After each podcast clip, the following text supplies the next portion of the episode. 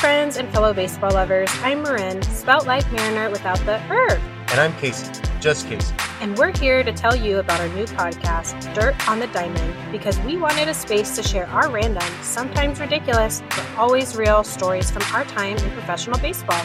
After fifteen seasons in the game, five different organizations, and fourteen combined teams, you can expect an in-depth, insider's look at what our journey has been like, the good, the bad, and the dirty. Yeah, like in two thousand eleven, when you were making twelve hundred dollars a month and thought finding a mattress on the side of the road was a score. Ew. Yeah.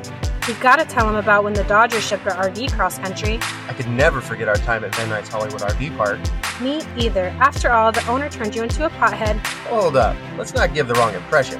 Well, the gentleman did paint your face on a potted planter. Hmm. I wonder if that's still there. Stay tuned. We may just find out. In the meantime, if any of this sounds remotely entertaining to you, just wait, because we have plenty of dirt to dust off the diamond.